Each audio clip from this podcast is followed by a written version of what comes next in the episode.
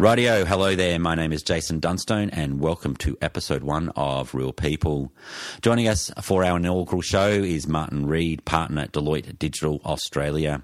Martin has just returned from two years as managing partner for Deloitte Digital Southeast Asia, based in Singapore. During that time, the team had a massive revenue and team growth, building from 12 staff to more than 200. Martin is a very clever guy with loads of interesting stories and wisdom to share. On topics as diverse as transformation, digital, parenting, user centered design, and how digital robots will make our lives better and worse. We hear Martin's story starting back in the UK and what it takes to make a difference in this ever changing world. Thank you for tuning in. Real People is produced by Square Holes, a research agency founded at the end of 2004 and now working across Australia and beyond to provide deep clarity as to the reality of what real people believe and how they behave. Over the past 12 months, Square Holes has worked across regional and urban Australia and across the world from New Zealand to Canada, Thailand, Singapore, Africa, China, Europe, and the US. Some of the topics explored over the past 12 months by Square Holes are from birth to end of life, school to adult education, arts and entertainment, mental health and well-being to green space, traditional digital media, start-up and established business ecosystems, and much, much more. We are blessed to partner with human-focused leaders who empower us to speak with customers, citizens, the rich, poor, old, young, content, and vulnerable. Real People builds on my 25 years conducting research and interviews with average and not so average people, as well as interviews with key leaders such as innovators, politicians, scientists, and experts. I have been lucky to meet with such wonderful and intelligent people and have such fascinating discussions, but these are often largely deciphered down to research findings, insightful quotes, statistics, etc. for reports. In this podcast, Real people will open up such conversations for people like you. The podcast will share interviews with academics, researchers, leading thinkers, and other interesting people so we can better understand how to be a bit more empathetic to real people. Why do people think what they think and do what they do? I will also interview actual real people about their passions, beliefs, fears, and behaviours. A great deal of planning, thinking, and procrastination has gone into the show and we are excited about the deep and insightful interviews we have coming up. It is all quite thrilling, at least for me, and I hope you enjoy, subscribe, and stay tuned. On a personal note, before I press play on this fascinating interview with Martin, yesterday I had one of those Facebook on this day memory notifications. It was reminding me that yesterday would have been my dad's birthday. My dad, Trevor Dunstone, died in 2010, aged 61. Yesterday he would have turned 70, and I'd just like to say, Happy birthday, Dad. You are in our minds and you have inspired our future. Let's not waste a moment. On with the show. Hit it! That's what I'm talking about. Wait! Okay, now, from the beginning.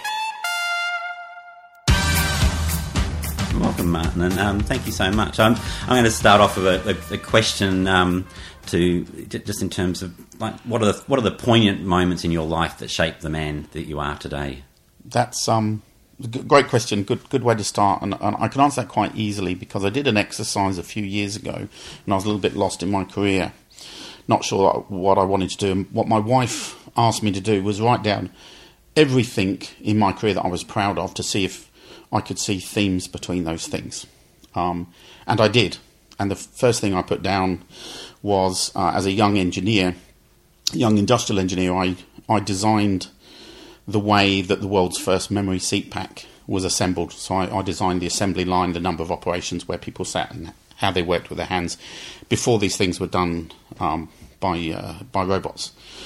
Uh, so that was the first thing, and uh, what I enjoyed about that, it, the, it was the world's first memory seat pack, and I was um, involved in some change, and it was for Jaguar, so it was very exciting. When I looked at those other points in my career, they were all the first to do something, but the other uh, two things they had in common, it was they were transformational in nature. It, it, it made great change and great impact, um, and it was based in technology. So what I came up with was this sense of what I love to do was to be first with transformational technology, and that's how I've lived my career. And at the point where I wasn't sure what I wanted to do, then it became very clear I wanted to continue to be involved in being first with transformational technology. So, so what was one of the, the like the early in terms of that that first employer you had that was willing to I guess, listen to your your ideas. That's a pretty bold thing for I'm, I'm assuming somebody in their early twenties.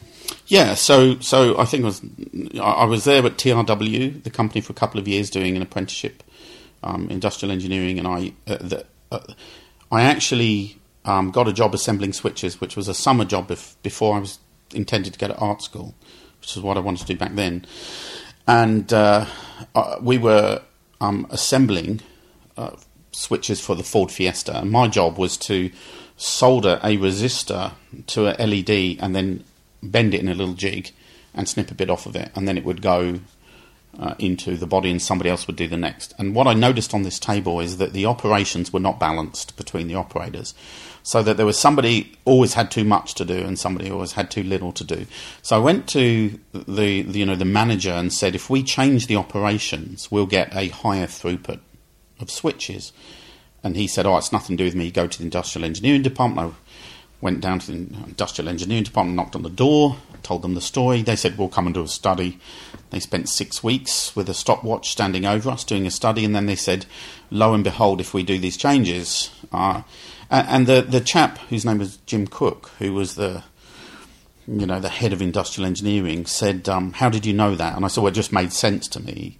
Um, and he said, "Do you want a job?" And I said, "Well, how much does it pay? Uh, and what is it?" And he said, "Well, you're doing an apprenticeship as an industrial engineer, and we'll send you off to college and all these college things." So I, I said, "Yeah, sure," because it was paying more money, and then that was never went to art college. Um, so that's that's how I got into the industrial engineering department. But that um, first with transformational technology, that, that first thing, which was the switch for the Jaguar, the world's first memory seat pack, I think the company, I think we won that by accident. I don't think we were expecting to win it. The job of assembling it, um, we did cars for Ford Fiestas at the time. They're, you know, not certainly not a luxury brand. And I, I was the only person that was actually qualified to do that, I, I was qualified in MTM1 and MTM2, which is basically an old fashioned um, qualification that teaches you how to work most effectively assembling things with your hands. So it looks at what, what each hand is doing at any point. Um, so I was the only one qualified in MTM1 and MTM2. So when it comes to how do they literally gave me this memory seat pack and said we've got to build this. How many operators do we need to build it? Do we need one person or ten people? So the only person qualified to do that, even though at the time I was probably 20, 21, was me. Uh, they did bring in a contractor as well, just to oversee, uh, and he was a good chap. and We worked well together. So I don't know how much trust they had in me, but I don't think they had an enormous amount of um, enormous amount of leeway to choose anybody else. So I think I, it just fell to me, but it was very successful. And again, when we did that, there was a, a number of firsts that we introduced uh, into the assembly process as well. So, So, how does someone 21, 22 have the guts to go to their manager and say, "We're going to do something transformational"? Where does that come from? so, so that without question, um, and I didn't see it as transformational; it just made sense. But my uh, my father, uh, you know, very wise man. He basically taught us, uh, my brothers and I, my two brothers and I, to, to question everything for ourselves and not take anything at face value. So if there was something on TV and you just regurgitated that, and go, "Uh, "Why do you think that?" I watched it on television. I heard somebody say it, and, and he would say, "Well, what are the facts?"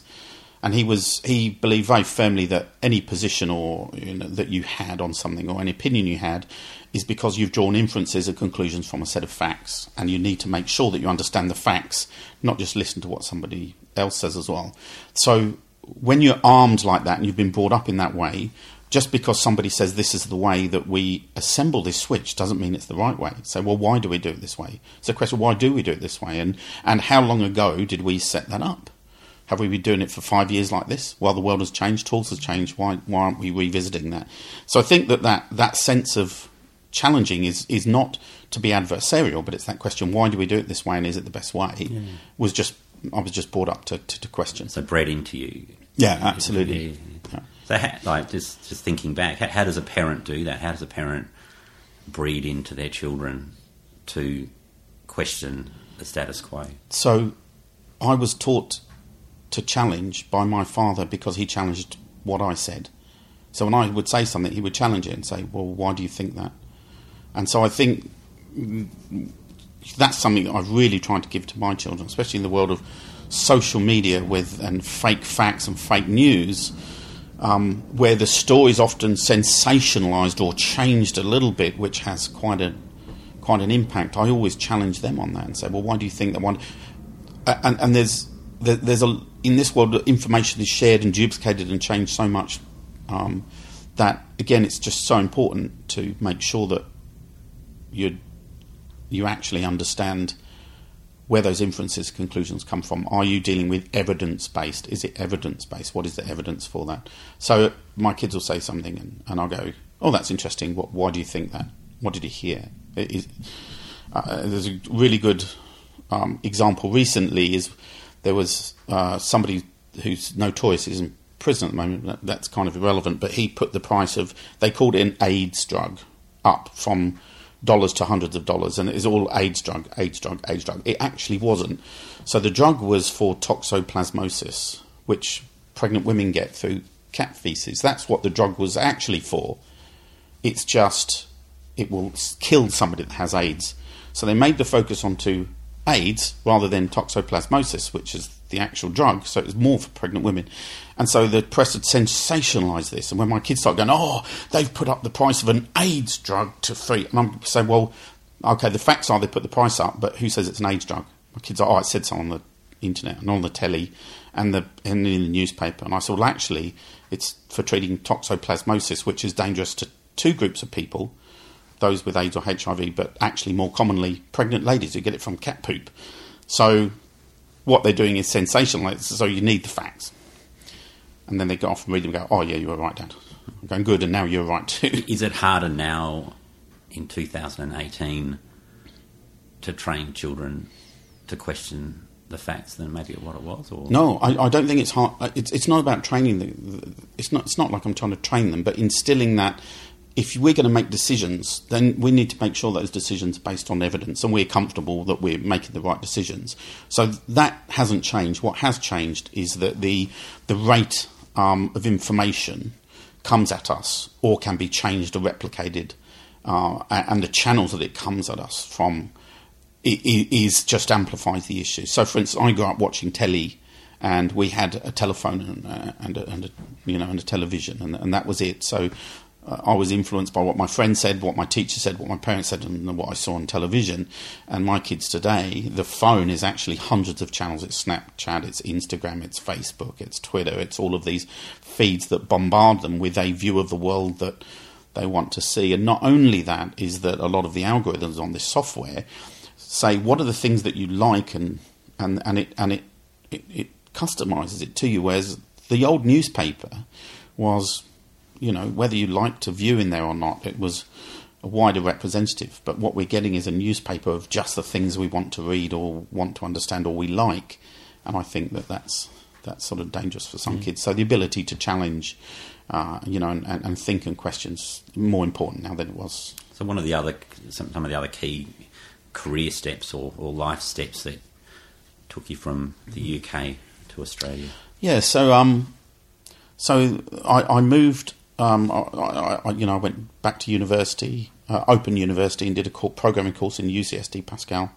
Uh, and and with a couple of friends, we started a software business, literally from his back bedroom. And in fact, it, he didn't have a spare bedroom, so during the day it was an office, and at night time his, his twins slept slept in there. So it's really odd when they came home from school. So they come up and jump on the bed when I'm sitting in the corner with a computer. But we um, we, we, we struck it quite lucky early on, and we we copied somebody else's software. It was a MRP2, which is precursor to ERP, uh, and I only knew I only knew how to write software on PC.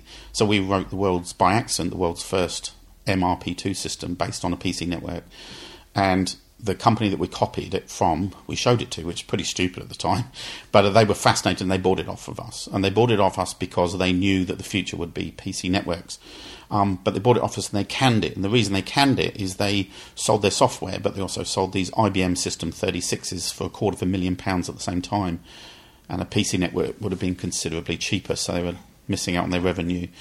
Um, but what it did is it gave us enough money to actually go and get a proper office and employ some people. Uh, we grew pretty quickly.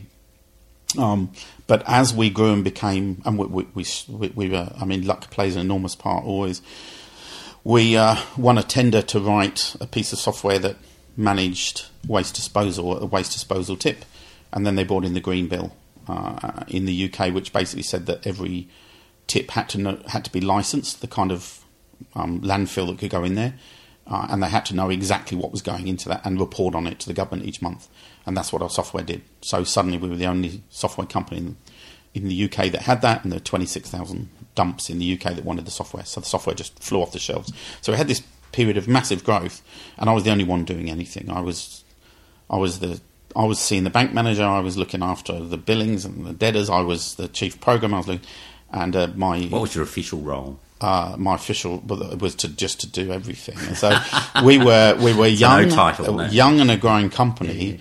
Um, but I was the COO, CFO, and the chief. Th- They were not programmers. I was the programmer. I'd written the software. Then we'd, as we got bigger, we'd employed more programmers. So I was, I was if, in effect the chief information officer and the CFO as well. They didn't want to touch the finances and see the bank manager. So the two people I joined the company with, who were more consultants, they were doing. They didn't have any consulting to do anymore, and we were a software company, and uh, so we parted ways because they were spending all the money and I was earning it all. That's the way I thought. Um, so I, I, I, I was headhunted by another company. They said we're just about to do a management buyout and we're looking for somebody that can manage, uh, you know, these 22 um, programmers we've got. So I said yes. I tried to use that as leverage against my partners, and they were having not a bar of it. So I, I ended up leaving uh, P&L software. It was called. It was sold last year. It still still exists. Sold last year for 38 million pounds. So that, they did very well out of out of that. Um, and, and I went to a, uh, a company called the Harper Group, and we did a management buyout of the software that they had generated. They'd created a very early Salesforce automation software, which was a precursor uh, to CRM. And they they built the software for themselves for their own salespeople, and then a, a chap called Chris Matthias, who was the CEO of the Harper Group, was very smart enough to realise that the software was more interesting than the company. So he made himself the CEO of what we called Conduit Communications. He did a management buyout, and the five of us did a management buyout of that in the UK. That was a very, again, a whirlwind ride, a very quickly growing company. Um, uh, and then uh, in 1999, I met my wife, a South Australian girl, and uh, Conduit Communications wasn't ready to open an office in. We'd open an office in, in Boston and New York, and I was out running that, but they, they didn't want to open a Australian office, so I made the choice of walking away from the business and coming here to South Australia um, just just before the turn of the century, 1999, and uh, had to start my career again because most of the work that we'd been doing by that stage uh, was we were building control uh, and analytic systems for investment banks by that stage. So enormous amounts of money, very profitable, complex banking systems driven by the changes in the industry the crash of Barings Bank, those kind of things. So, uh, so I came here with a, a very pr- impressive CV that would get me a job in any major city around the world, and I'd come to Adelaide and wouldn't get me a job, unfortunately. So, uh, so I needed to find somebody to sponsor my four five seven visa, and thankfully, uh, a local chap, Grant Hawksworth, who was then the state manager of Comtech, which is now Dimension Data, gave me my first job here, and it was really as a uh, effectively as a project manager. And then we went on to open um, what, what was called on their online business here in South Australia. So I did that just for over a year. Uh, I'm very grateful for that start that, that Grant gave me here. But then um, I was picked up by Deloitte. A Deloitte partner said, "Come and work for us as a director." I got a director role. I wanted to go in as partner. They said you don't have the local network. Went as director, made partner shortly after, and have been now with Deloitte pretty much since 2001. Um, and that's been a wild ride in itself. So again, that was a, a, massive punctuation in my career, going from working in London, Boston, New York to South Australia, very different market, uh, very different types of customers, uh, and all the things that I'd learned, I, I, had to relearn when I came here. It's a very relationship-based market, not a transactional market. I didn't know anybody, I didn't go to the right school here, and all those other things that you that you face. Um, that I had to, uh, you know, to to sort of reinvent myself a bit when I came here. And you've spent the last couple of years in Singapore. Yeah, so um, I I um, I I was being this first with transformational technology. I've always been trying to push Deloitte in that. So Deloitte Digital, although it's a global brand now, it's second largest digital agency in the world. There was sort of two partners that were very passionate about digital technologies. Um, Pete Williams, who convinced Deloitte to buy Eclipse, and myself, who convinced Deloitte to buy Chimo, which was a local company. And those were joined together to become Eclipse, then Deloitte Online, then Deloitte Digital. Um, and so I've always been in the, the, the, digital area of Deloitte and pushing it. Um, and I went from looking after digital in Adelaide to looking after regional Australia, which is everywhere but um, Sydney and Melbourne. Uh, and then I spent the last couple of years uh, setting up Deloitte Digital for Southeast Asia based in Singapore. Um, it was a very, very small office. There was a joint venture between our firm and the Southeast Asian firm. When I got there, was about 12 people. It was a very different market in Singapore. So when I left, exactly two years later, we had about 150, 150 people. So we went from 12 to 150 in, in two years. And we would have been substantially bigger if we could have found the right kind of skills. Certainly, finding the work was much easier than finding the people. Okay. What, what are some of the lessons you learned from your time in Singapore? Different, different culture to Adelaide and the UK, I'm assuming. Yeah. So um, Asian culture completely different. Uh, I've worked US, UK, Australia, all very similar Western type businesses to get on. A very different way of doing business. Um, very different structures. Um, much more structured and process oriented. Um, uh, the, the, values are different. Um, your, your, communication styles are very different. Uh, so you have to learn, especially Australians who are quite direct. You have to be learn. You have to learn not to be quite so direct because the message. You have to focus on what is the message you're trying to deliver, then rather, you know, rather than how, because we just deliver it straight out there, and that that doesn't hit the spot. Um, so I had to learn a whole new way of communicating to, to get on and be successful. Uh, it's very easy to upset my fellow partners by being too brash and too big of a know it all um, when I didn't know the culture or the way that business was done there. So it, it was a substantial learning exercise uh, around how to deal with my sort of fellow partners, but also with clients and the way things are done there and learning that. So it was, it was very different. Yeah, okay. So it's been great to hear um, your curiosity from a from a young lad and how that's you question the status quo and uh, evidence base that you referred to. What what do you see as the major cultural shifts, trends, the way in which people live, do what they do? Um, have changed. Uh, maybe other than let's take digital out of the equation because obviously that's an obvious one. But so um, let's take what out? Let's take digital out of the equation. Yeah. But other than that, so it's it's really difficult because digital technologies, our phones, social media, the onslaught of that has changed. That is the the biggest thing that's making changing culture at the moment and the way that we are using human psychology and building it into. Um, Can you expand on that a bit further? Yeah. So um,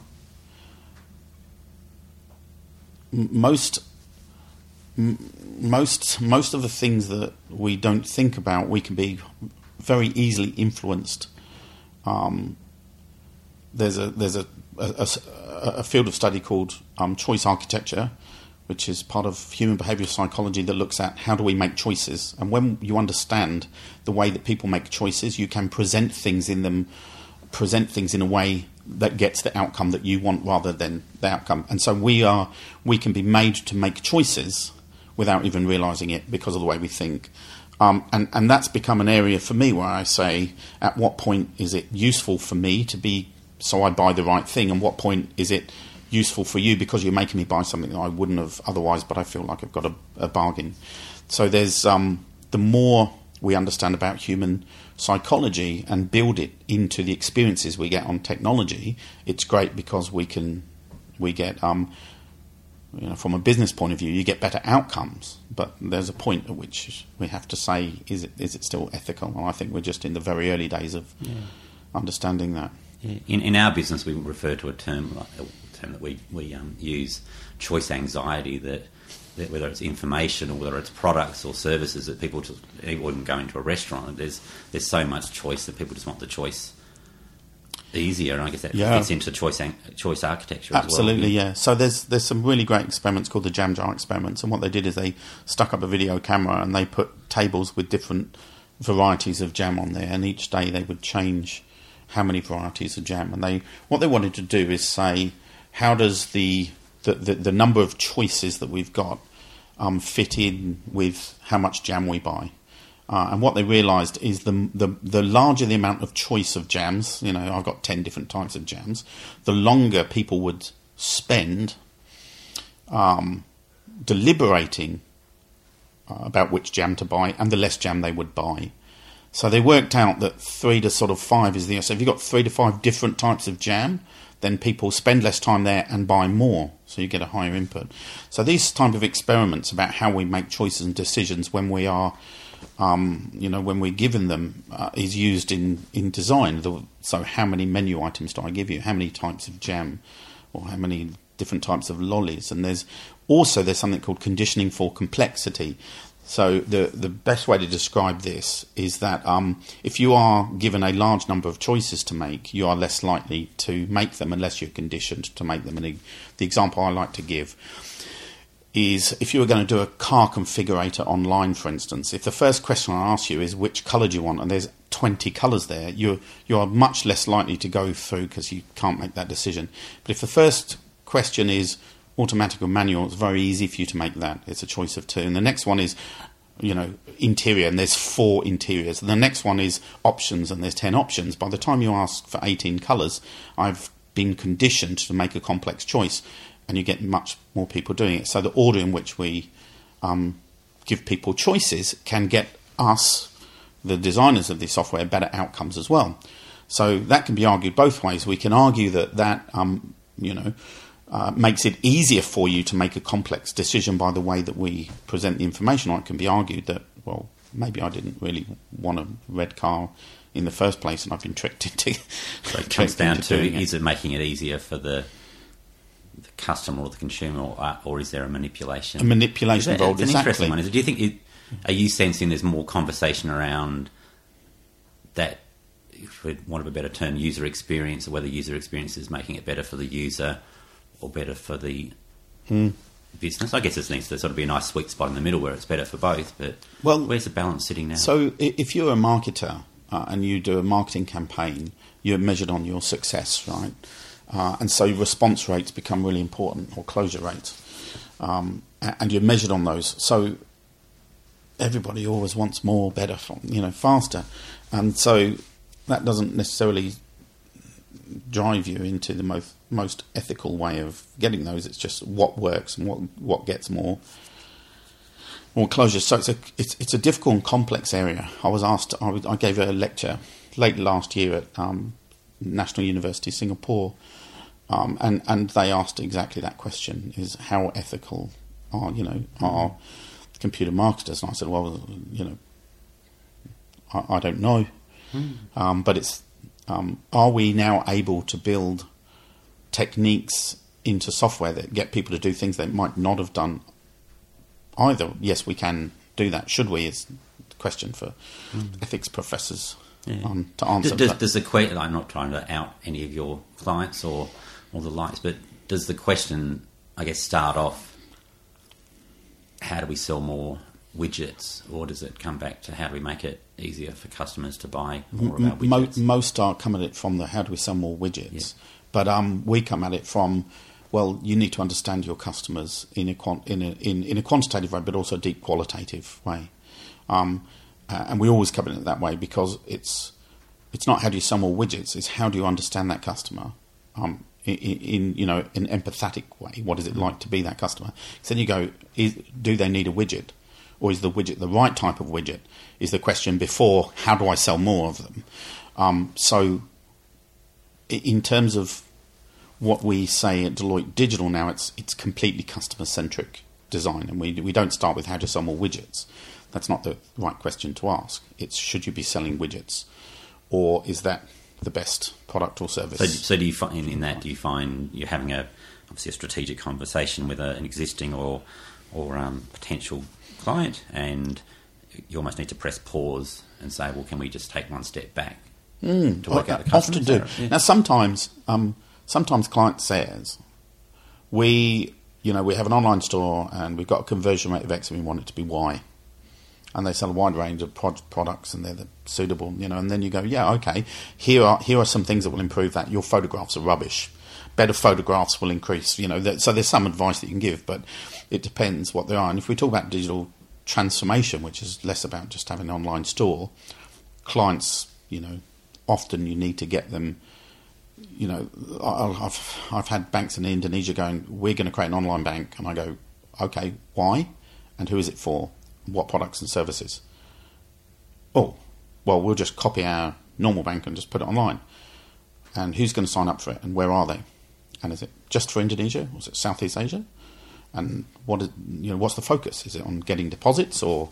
And then they go, oh, I don't know. And say, well, what, why don't we think a bit, um, a, you know, about those markets and think more about the people in those markets? So um, we learned some really great stuff working in Thailand, where um, people in Thailand work a lot with cash and they keep their physical receipts as, as the evidence of their money. I chuck mine in the bin, I don't care. But um, so the physical receipts are very important to them, and we, we designed a, a online banking app. Um, and when we did our user testing, the electronic looking receipt wasn't good enough. Just the fact that there was a receipt with the numbers on there, a, a record, they wanted it to look like a receipt. So we actually had to render something that l- looked like a real receipt for them, and then they loved it. And then use of the app went up. So even if that, yeah, so that receipt was still digital, it just looked like a real printed receipt. Yeah, Okay. exactly. And, and so for them, that was the experience they wanted was more akin to collecting their receipts, so they knew where their money was gone. Just having the information on the phone wasn't enough. Wasn't enough for them. So if it looked like a receipt, it felt like a receipt. So it's really about the way they felt about the use of that technology as opposed to what it did. Mm-hmm. I wonder if part of the pressure that big organisations, big corporates have globally is that the board requires KPIs, and the reality is the KPIs are revenue based and profitability based and sales based, and They have and a lot- shareholders. and I'm assuming Yeah. with an organisations like that, there, there's a high level of stress and pressure to achieve achieve those. It's a bit like whether it's a big bank or whether it's a big uh, any FMCG. It must be a hard one to kind of separate away from that reality of we need to get more sales and more revenue and more profitability to actually coming back to what and- the user wants. and uh, most of the world thinks that growth is good, and we, we just assume that growth is a good thing. Um, but if you're an artisan food producer, there's only so much raw materials of the quality you can get, so growth wouldn't be good in, in that respect. But you're right, most of the business world is it's about growth. It's about being bigger last year um, than you, you were last year, and that does come with lots of corporate pressures on everybody that is charging that organisation with finding that growth or finding that new customer base, etc., etc. But even if you say that's a good thing, it's still much easier to do with the right kind of qualitative and quantitative research, understanding your customers, you're much more likely to get a product or service that fits their needs. Uh, and if you make the experience seamless, um, and I, I talk about frictionless, if you reduce friction in of transactions, so it's very easy to deal with, and you're the easiest to deal with, and you've got the right products and services at the right price, then um, then then you should be able to, against a set of competitors, out outperform them. So it's, it's really getting the, the, the organisation to pause and, and think away from those KPIs, and you be able to sell a case of why taking a, a deeper look at the consumer is Yeah. worthwhile. Is that is that right? Yeah, um, I mean, And there must be a trust and your your. There must be a need to, I guess, your credibility to be able to convince them that that's a worthwhile thing to do, because there's an investment. A- Absolutely, and, and track track record in, in any consulting is, is is is paramount to reputation. So you have to be able to show where your tangible value is that you can that you can impart to your clients and why. Um, it's you know it's it, it, it is really important. So if you go in and you've not done it before, and you've just read something and so I've read if we do this, it doesn't really have the impact of saying I've walked these through three clients in similar industries with similar issues. I've walked them through this, and these are the results that we've had.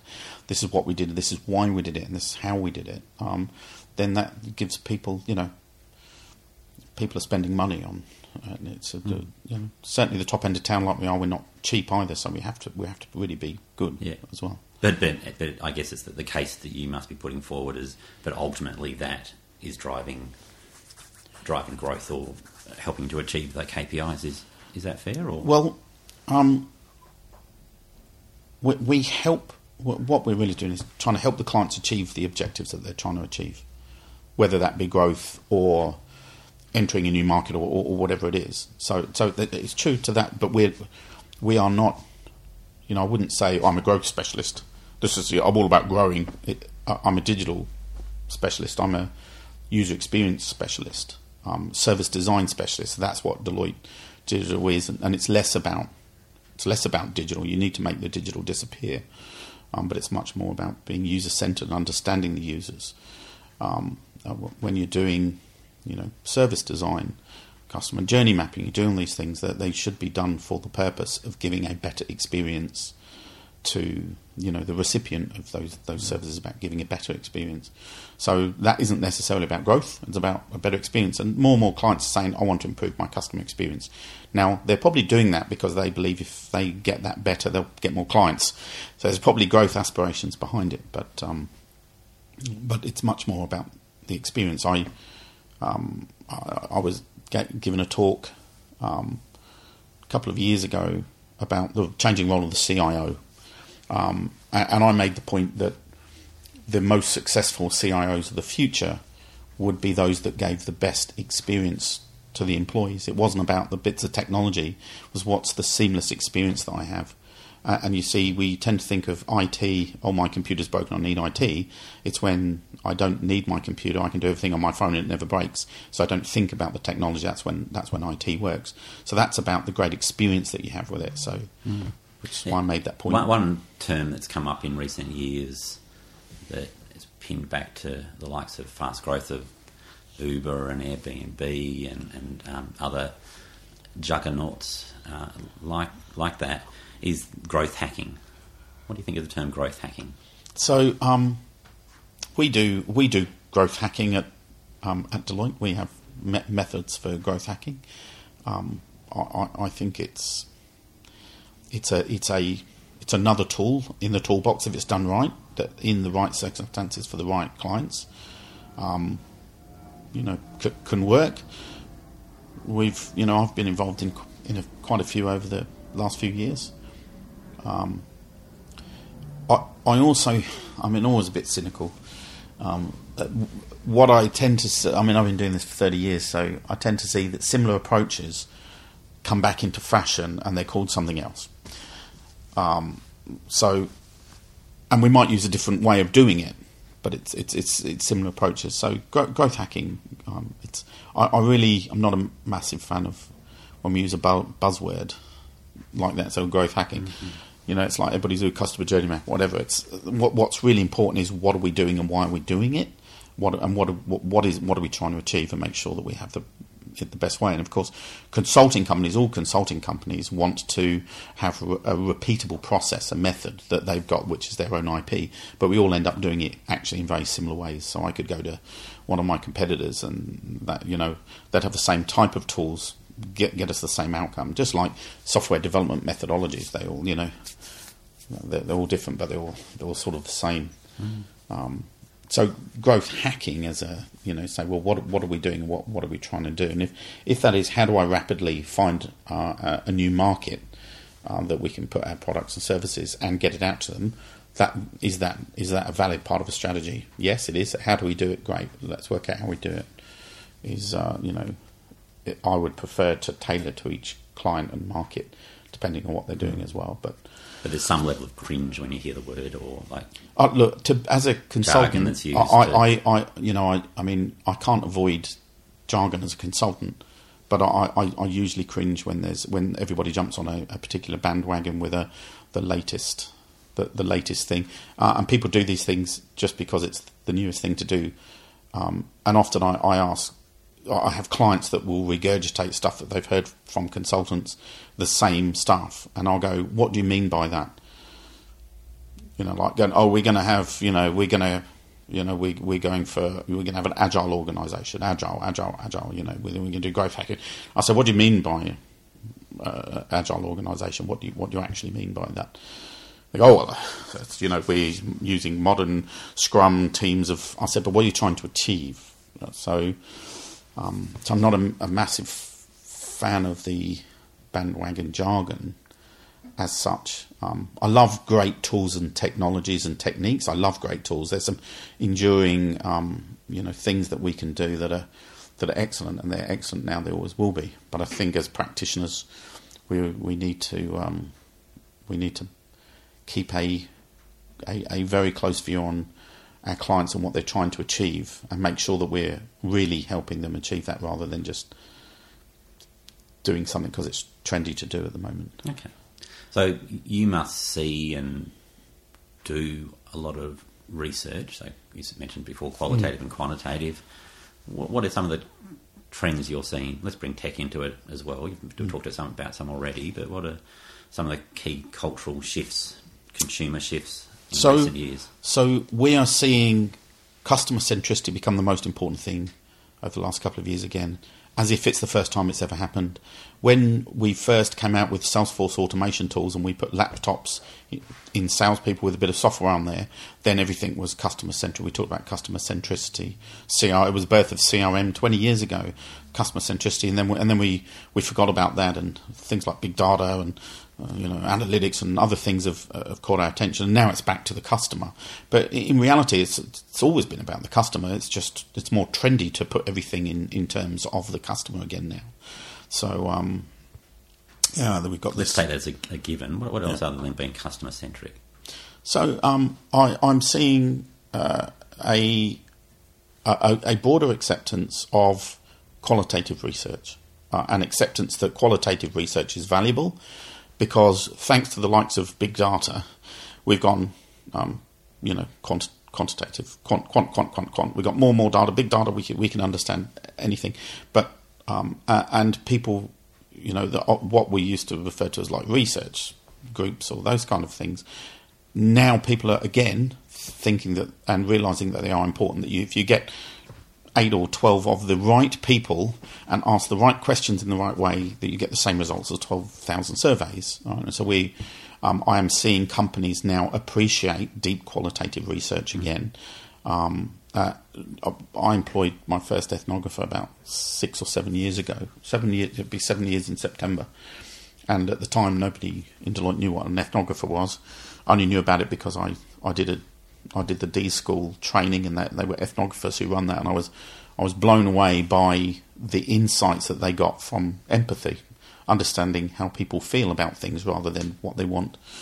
Um, so I'm, I'm definitely seeing clients understand the requirement for balancing um, qu- quantitative with deep qualitative research so as well. If you took a helicopter view of all the research you must see, what are some of the trends you're seeing in terms of how people are behaving, what they believe, how they interact with each other.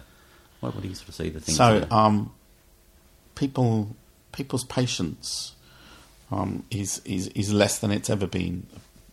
Um, so, if I think about you know how long somebody will spend reading something or trying to understand something, it's shorter and shorter. So attention spans are are are, are shrinking and shrinking. Um, as a child, I would sit there through six 30 second adverts, happily waiting for my show to start again. Uh, and today it's annoyance when a, you know a five second ad appears up and you can't wait for it. Five, four, three. You want to to um, to flip past it? Um, uh, and I, I, see that um, with my clients' clients, and I see that in my clients. So the, the the old days of let's do something big and enormous and it takes a long time. No, we don't have patience for that. We want to launch a business. We don't want it to take two years. How can we do it in, in six months? Uh-huh. We need a new product. How do we understand that? So uh, and that's reflected in the move to uh, let's let's let's become more agile. Let's run agile type, uh, and it's gone from not building software, but how do we run our business in a more agile fashion? So, so the, the, same trends that impact uh, people on this, uh, people going shopping or people at home watching the telly same- are the same trends that you're the- finding in terms of how people do business. You're exactly right. So those Yeah. those leaders uh, of those organisations are experiencing the, the, the change in the world too. Um, Jack Welch has got a great um, saying, uh, and I won't be able to quote it exactly, but it's something like, "When the outside world moves faster than the inside world, then your business is dead." And everybody in the world is experiencing that now because technological change is so rapid um, that governments, companies can't um, keep up with it. But we're all recipients of it. We've all got our smartphone, and we all know the great experience I can get. I, you know, uh, example, our our vacuum died two days ago, so that evening I went onto appliances online, bought a new vacuum. It was delivered the next day. It's like under 24 hours I got it. I didn't have to go and look at it. It was, excellent. So that kind of, I want a new vacuum. I've got one. And my expectation is now. So my expectation has changed. I didn't have to wait till Saturday to go to the shops to look at 10 to buy it, stick it in the back of the car, bring, bring it home. I've got it instantly. Um, and so we, we, we all experience that changing life. But then it's not easier or quicker to get my boat license. so yeah, I get okay. frustrated with government. It's not easier or quicker to do business with some, you know, with some of traditional companies. So I'm frustrated with that, and I'm the CEO of a company, and I go, why does it take us six days to turn around a loan and approve it? Why can't it? Why can't we approve it today on the spot? Why can't we do that? So that ability of how do we deliver something faster, better, cheaper? Everybody wants, everybody experiences what that feels like. So, you know, customers want to deliver that too.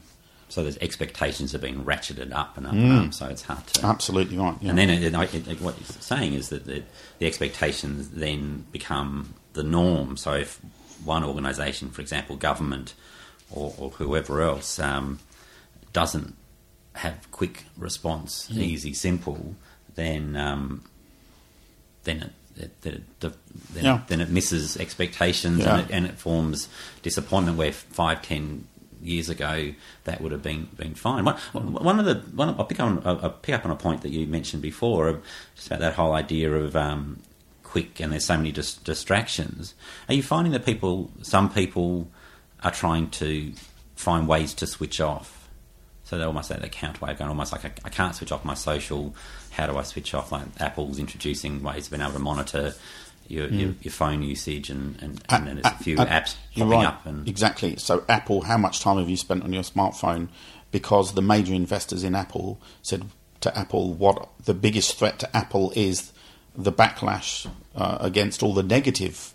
Um, you know, our phones are great, but there's all these negative studies that say they negatively impact children's communication. Um, you know, our, you know, our, our marriages are failing because we're we're not talking to each other and all these other these other things. So that was pressure from their shareholders to say, "What are you doing about that?"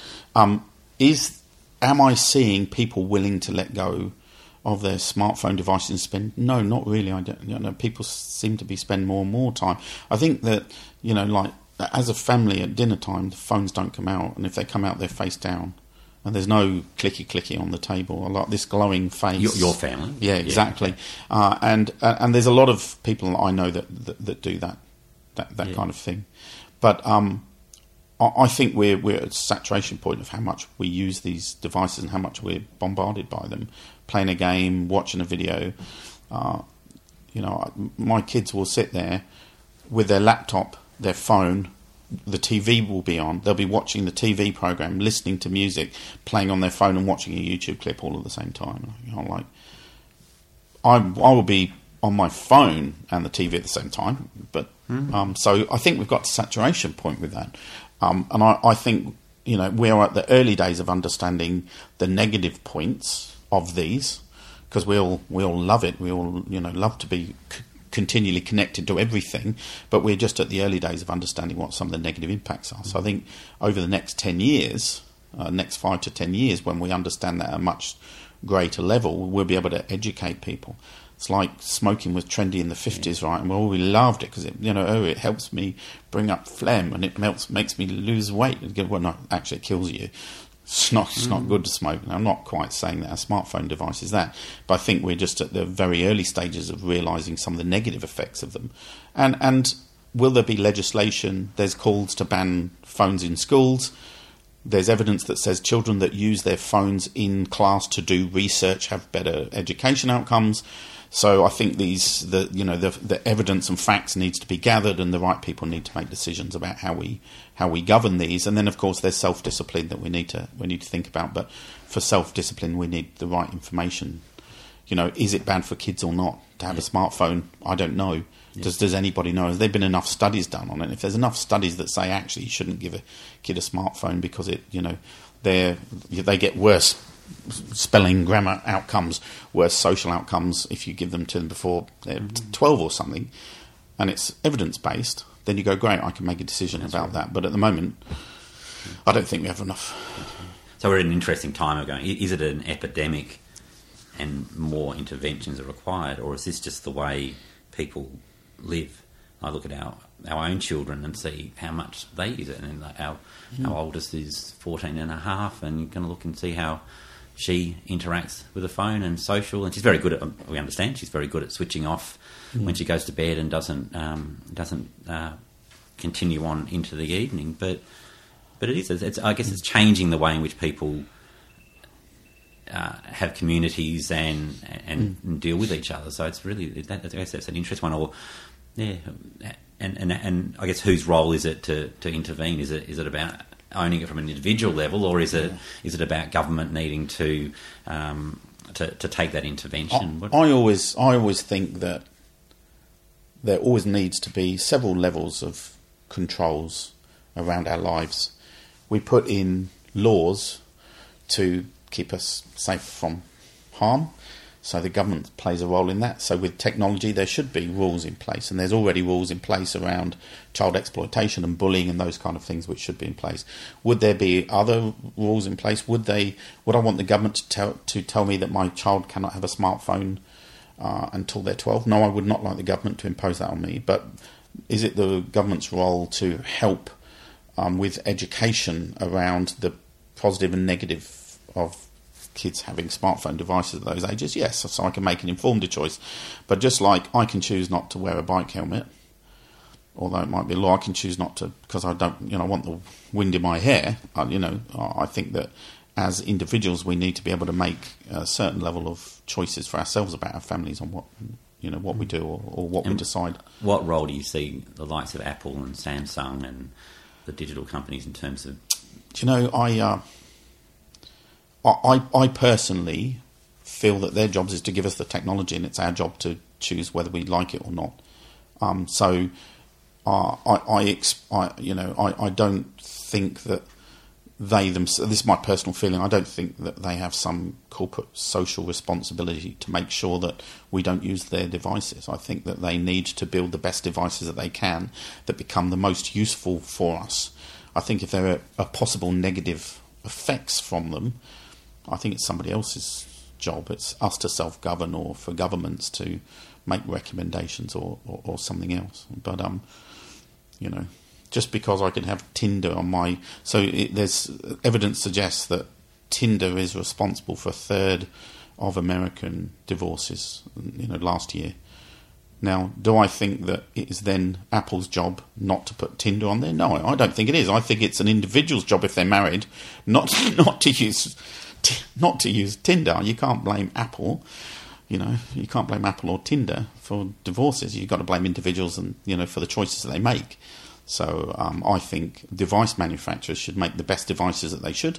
They should put the best software that they should on there that makes us want to use it, and it's somebody else's job to work out whether what's the appropriate use of that for any given person at any given time, be that government legislation or recommendation or uh, you know self-imposed family or decisions that that, that you, you make for yourself. That's excellent.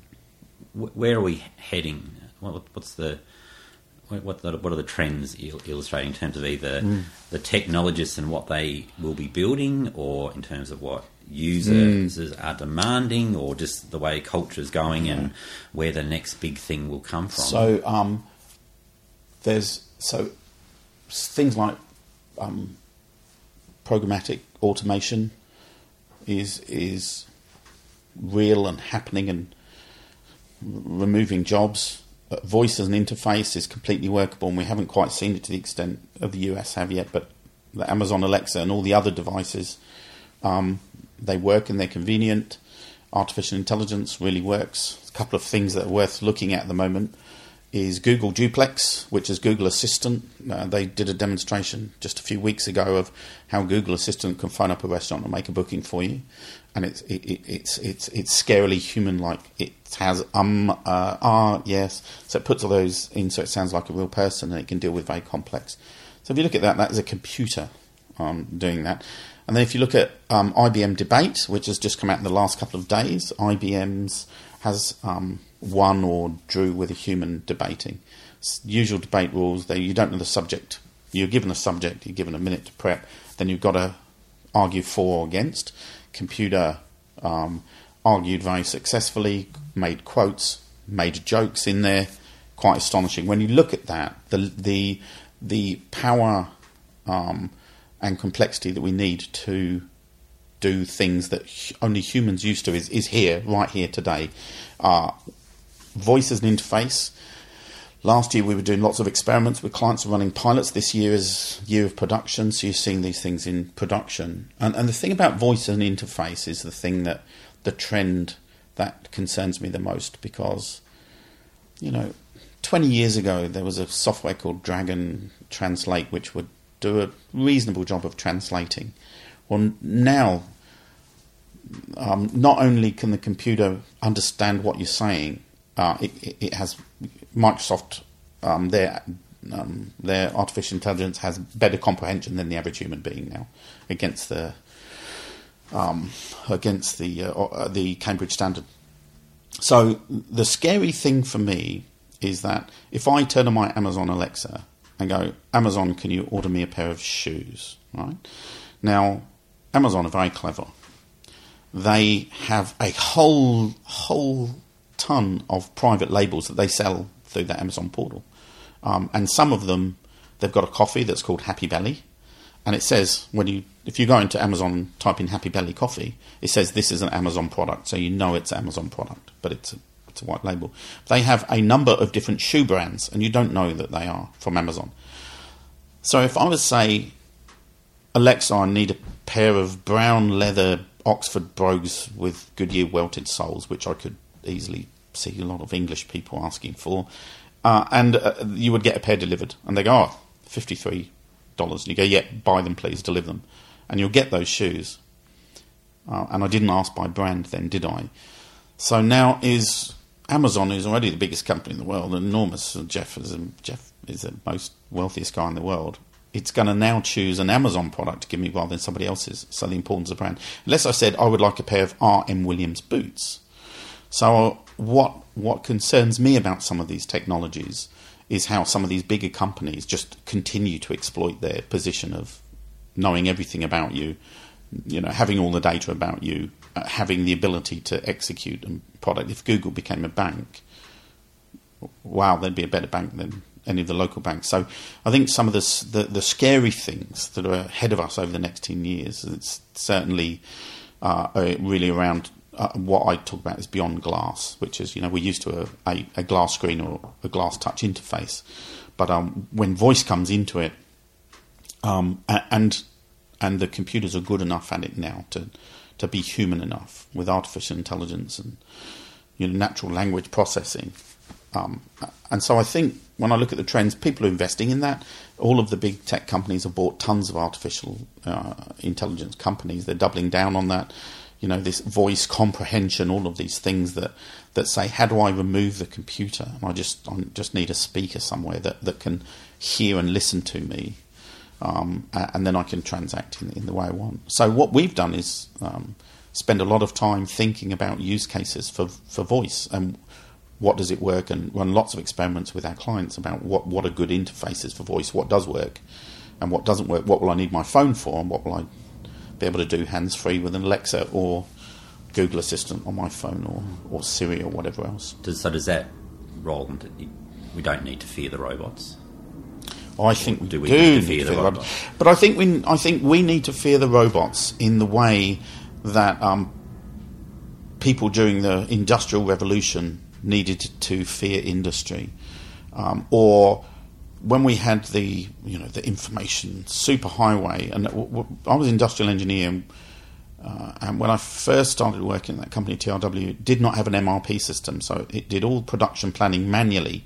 So we had production planners. We also we also had tool makers, which were men that cut blocks of metal to make tools for plastic injection in you know pla- plastic injection molding or strip forming of metal or whatever else it was. And at that time, we got an MRP system, which was manufacturing resource planning. So all those production planners weren't needed anymore, and we bought a CNC machine.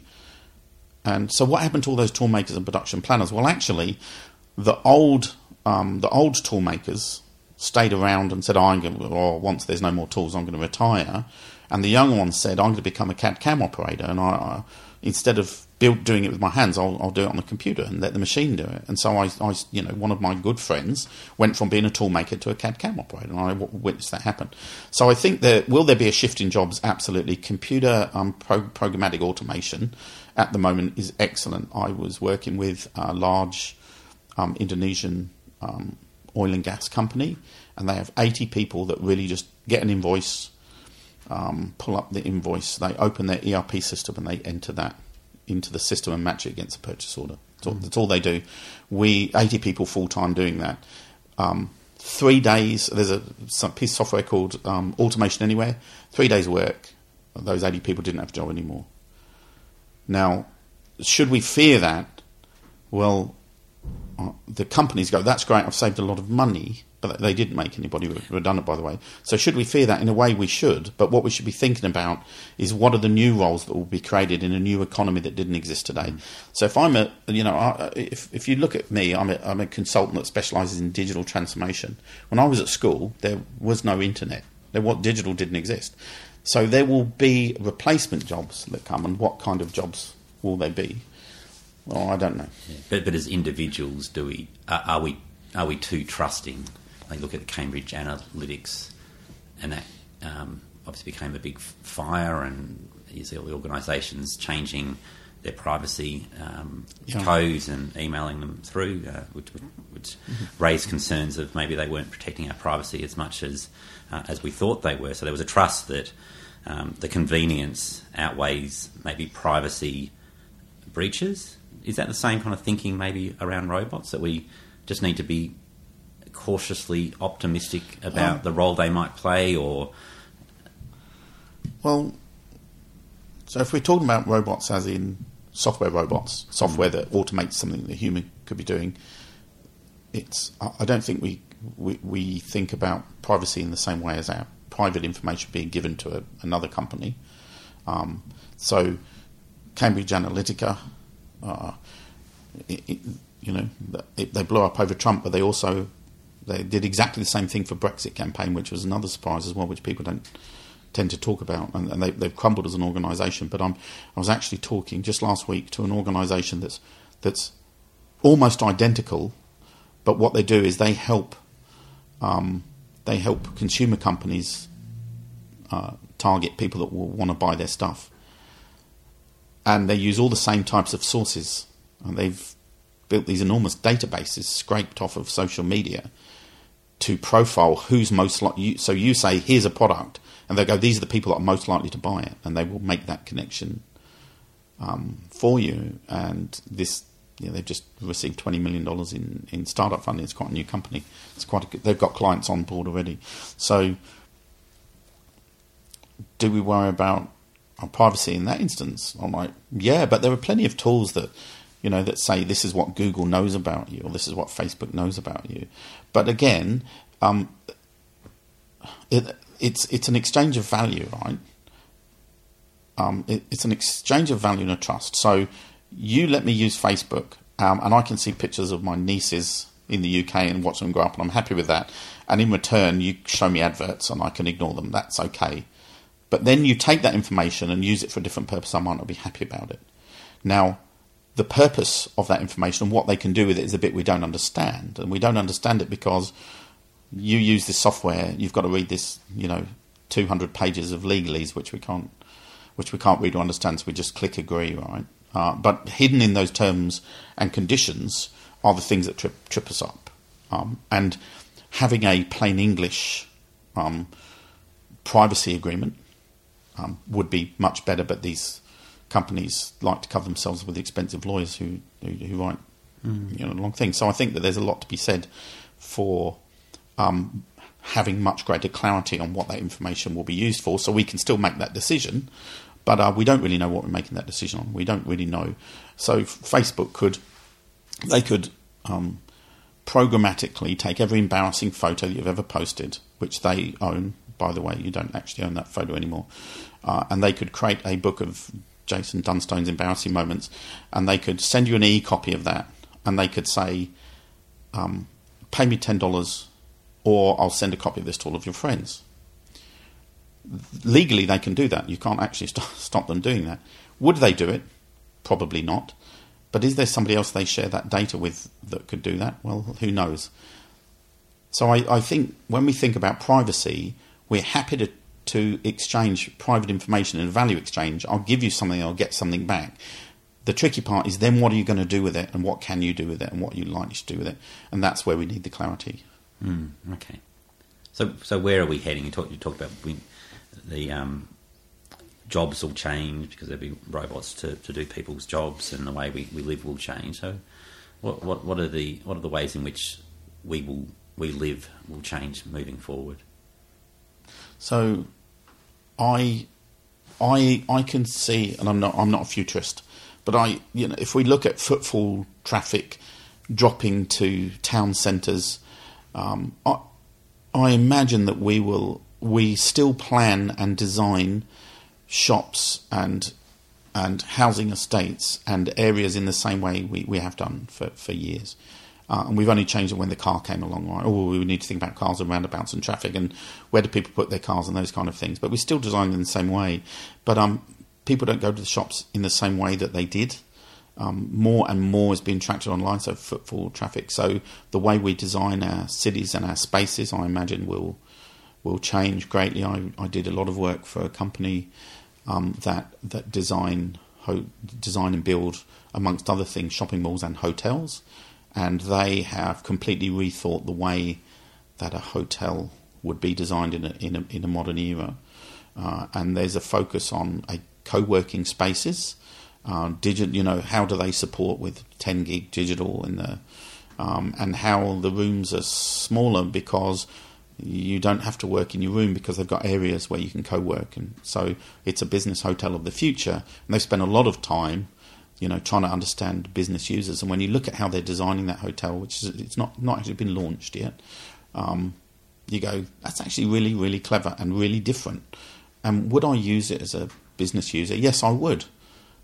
Would it be as nice as the Grand Park Hyatt? I'm not sure, but would I try? Yes. So I, I can see how everything we do gets redesigned because what happens is the world changes, but we don't actually change. So Uber came along and the taxi companies didn't change. Now they're starting to. They're going, oh, we need a taxi app. Um, and so I think as the companies start to, you know, we change, our behaviours change, then companies change to fit that, and then we start to rethink everything. Uh, and I, I, I often, uh, quite a provocative question I'll ask my clients is, is if you started your business today, would it look the same as it is now? Would you have the same buildings with the same staff in the same places? Or given all the wonderful technology we've got and broadband and you know clever devices, and would you still have an office? Mm. So, so who, who, drives change? So moving forward, is it is it the consultants such as yourself? Is it is it commercial? Is it government? Is it individuals? Where does the change come from? So, um, um, all of the above, not not quite so much from government. Government's more about control. Government's also can you explain that? The government's more about control. Yeah. So, um, so I'll give you an example. If there were five companies that could issue you a driving license, I would go. Which one would I go to? Now, if they're all competing, they have to make sure that I'm a competent driver. They have to make sure that I've passed a certain number of tests you know, theory tests and practical tests. And, and how are they going to do that? They're all going to change the way they do that and become competitive. And I, I will have choice about what, you know, the best way of passing my driving test. Um, but I don't because the only person that can that can issue a driving license is a state government, uh, and so they're a, monopoly, and there's no impetus to change. So they will give me the you know they might change the controls that they have around it. How many hours of experience do you need before you go from you know, L's to P's, etc. Change the controls, and they don't actually change the, the experience much of it. So governments, uh, in, in that respect, don't don't change things very much. Software vendors change lots of things. They set the agenda. They build new stuff into their software and say this is what you need to be doing. They do that often by inventing or spending time, you know, with with, What with sort the, of the organisation? What sort of software engineer, software companies? So all all kinds of software companies. So if you if you look about how we market, like the likes of Adobe and Sitecore with their experience marketing platforms, you look at people that go out and invent new software that does new things and new, you know offers new things.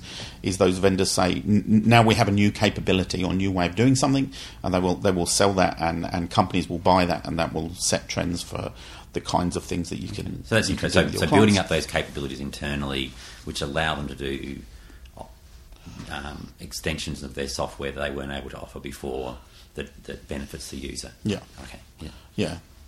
So, um, so I think that change comes from, um, from from everywhere. But the way I see the change is that um, it's like a punctuated equilibrium, and there's certain technologies that usher in enormous amounts of change, and, and some that um, are more incremental. And so, if you look at the first, what I think of as the first wave um, where we started putting computers into offices and, and factories, that that changed completely the way that we did things, and it was it was it was it's a very big change. And then when everybody's got that stuff, th- then there's equilibrium. It's incremental change, and then the internet comes out, and then that's a big change, right? Because I I can sell online, I can reach new markets, and I can change my business model. That's a big change. And then we've got mobile again, big change. I, I've, I've, I'm, my business can, is in somebody's pocket twenty four seven. How do I change the way I think about what I deliver uh, to them? Um, and so I think that there's there there are techn technology technological breakthroughs or inventions that create very large amounts of change, and then we have incremental change on them. So I think that the current wave of what I refer to as exponential technologies, you know, artificial intelligence, voice programmatic, programmatic, um, all of those type technologies, they will have a very profound effect on the way we do everything over the next ten years. In fact, the next twenty. Um, do we know what they all are yet? No will we all be talking into an Alexa type box to order everything in the future? I'm not sure. Sure that we'll be doing some of it because uh, it's it's sort of there's a, lots of things are working uh, in the states, and we we we see ev- evidence for this. But no doubt, pretty much everything about our lives will change over the next twenty years. Look at the advent of au- autonomous cars, and it's, I love it every time that they go here's a Tesla that has crashed and it's burst into flames. You go, well, every car that crashes bursts into flames It's full of petrol. And they go, oh, the batteries are bad because they catch fire. And I go, well, petrol's bad and it catches fire too. Uh, it's uh, there was a rule in uh, in in America when Henry T. Ford brought out the Ford and for the first time, that, and they put in a law. This was fear um, that if you were driving your car on a highway and you saw a horse, you had to dismantle your car and leave it at the side of the road until the horse had passed, right? That's because some stupid person not understanding the technology, but fear of it, right? Um, so, will things change? For sure. Do we need to dismantle our cars?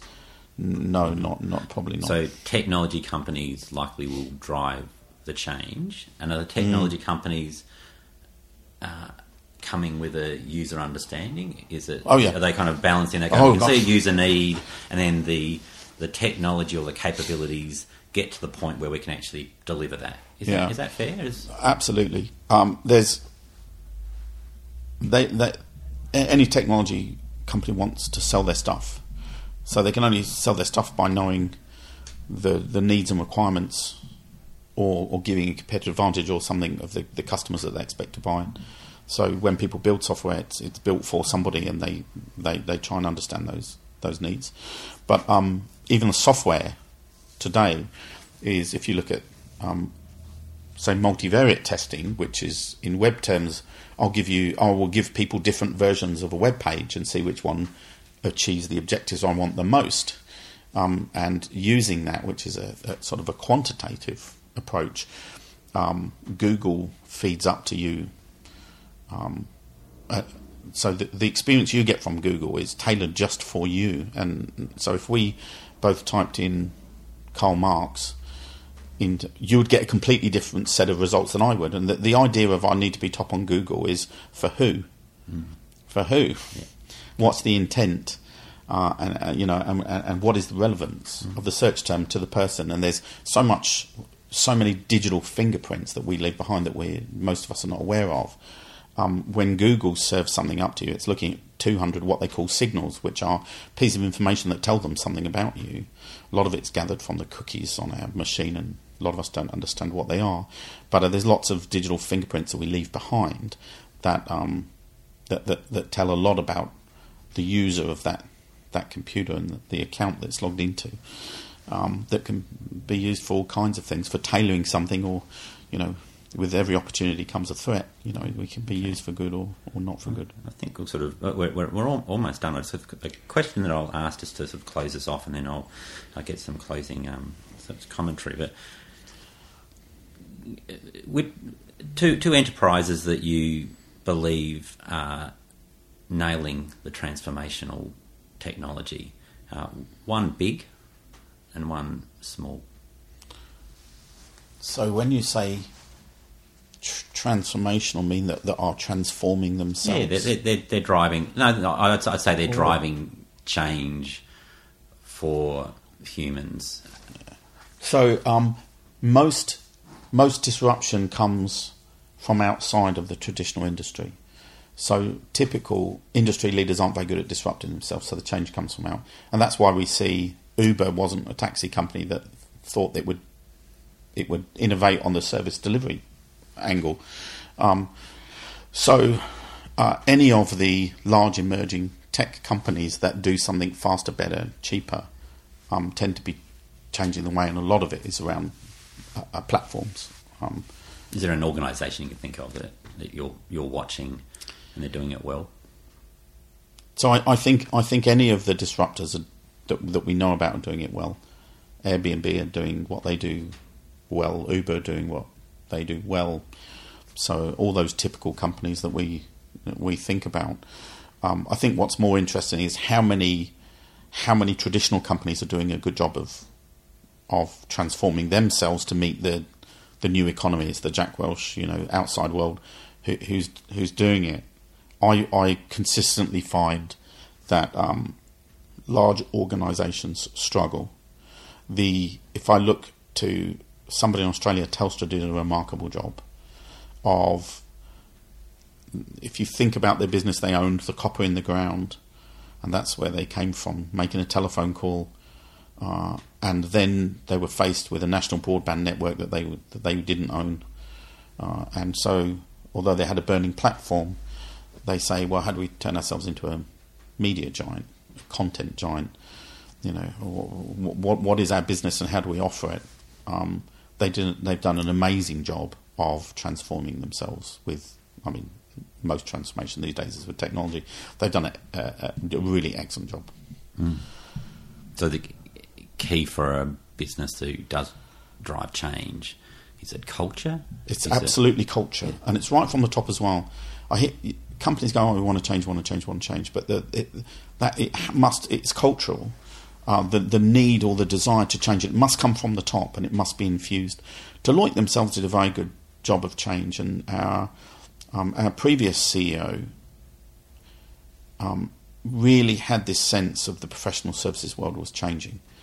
And he took an unprecedented role. He went to Stanford D School um, and learned about design thinking and realized it was so valuable. He went to Stanford and said, I want you to design a um, a special course in design thinking that we're going to send some of our people to.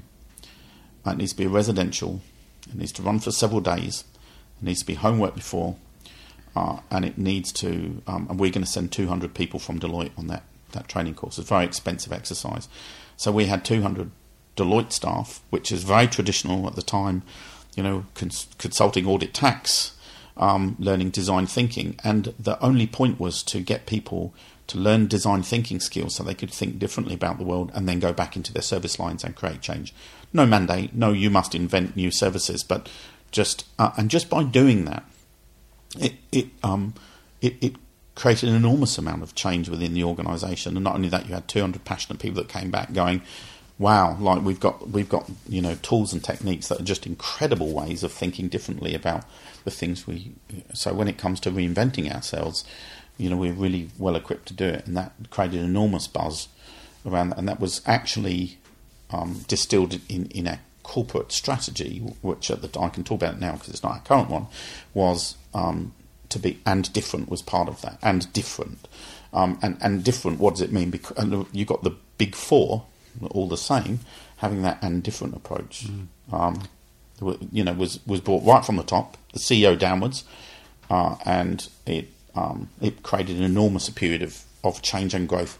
In fact, through the global financial crisis, we were the only big four in Australia to grow; all the others shrunk. Yeah, okay. So, so top top down. Sometimes, sometimes what we we can find in um, different organisations is uh, it's the, the the top has a particular perspective and really want innovation and change, and they can even have an entrepreneurial mindset and a, an innovation mindset or or desire to have that as a culture of their organisation.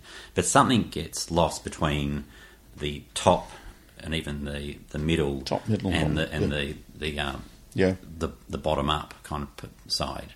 Mm-hmm. Like, what do you do to have it so it's not just rhetoric from the top, so, talking um, about innovation and change? So, so um, change means breaking something to do something new. So there's processes in your organisation that probably slow you down. You don't even realise it. Um, so uh, we see change not happening uh, all the time, despite a willingness to it, and it usually comes down to somebody has the job of putting and monitoring some controls in place, and that that job has never changed. Those controls are never changed. Or somebody has a set of KPIs and those KPIs are not changed. So if you're not willing to change people's KPIs and you're not willing to change the kind of kind of controls you've got in place, you won't get a different outcome. I was dealing with a company that wanted to rapidly increase the number of loans that they wrote online, and yet they weren't willing to change their risk appetite or approach. So we suggested you could do risk based pricing. So higher interest rates for more risky people. They, their, their, their risk controls were so tight that they had no chance of approving more loans unless they took a different approach. We weren't saying be more risky, we were saying hmm, approve loans but with a higher interest rate, and they weren't willing to do it. So no matter how much you want change, you have to be willing to think about the controls that you have in place in your organisation and thinking about the KPIs and the way that you you, you measure people. Uh, and you see, if you if if you measure people in the same way you did before you started your innovation journey, they're going to behave in the same way.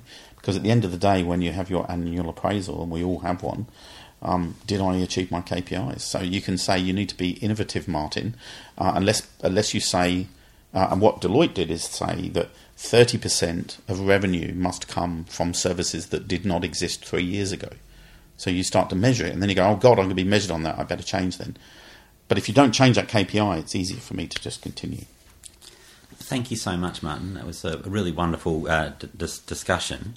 Um, how can people find you if you want them to find you, or how can they stalk oh. you in a social media context? Yeah, so Twitter, um, LinkedIn, uh, LinkedIn, uh, easy to find. Martin Read, R E A D uh, on on LinkedIn. I, I'm not that active on Twitter anymore, but uh, MH Read R E A D on Twitter. But uh, yeah, LinkedIn is probably the uh, the best way to find me. And I, I, I, always accept the LinkedIn unless it says that they're a recruitment consultant. Because always try and offer me a job or offer me candidates. Which so so if you've got the title recruitment consultant, I might not accept it, but for everybody else I will. But Martin Read, Deloitte Digital, and you'll find me on LinkedIn very easily. Okay, thank you. Thank you, Jason.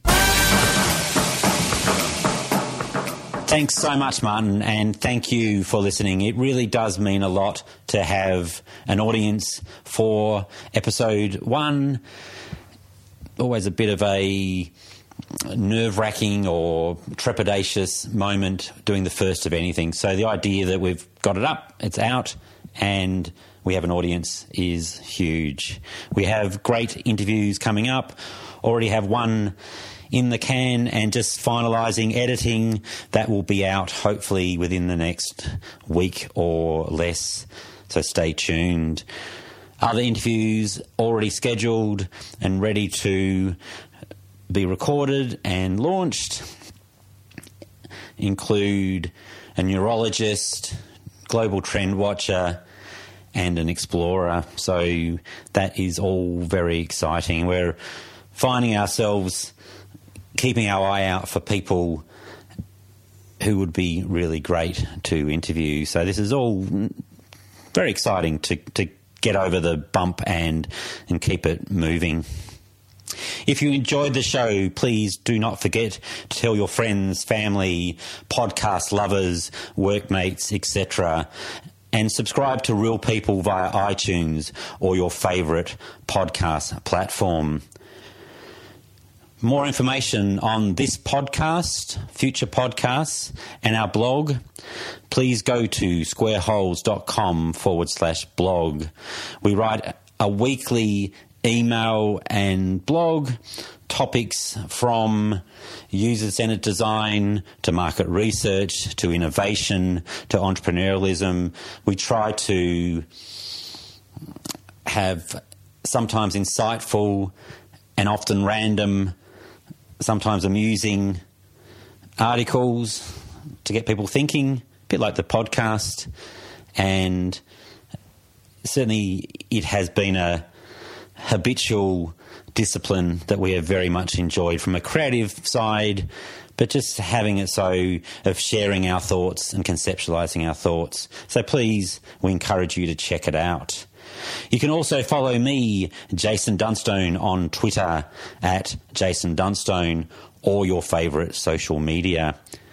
Thank you to all involved. Thank you to Andrew Morissetti of Rooster Radio for your production and podcasting advice and support, please download and check out Rooster Radio if you are not already. Thank you to Jordan and Phil from Square Holes. Thank you to the whole team. Thank you again for listening. Thank you, Martin, and have a great day.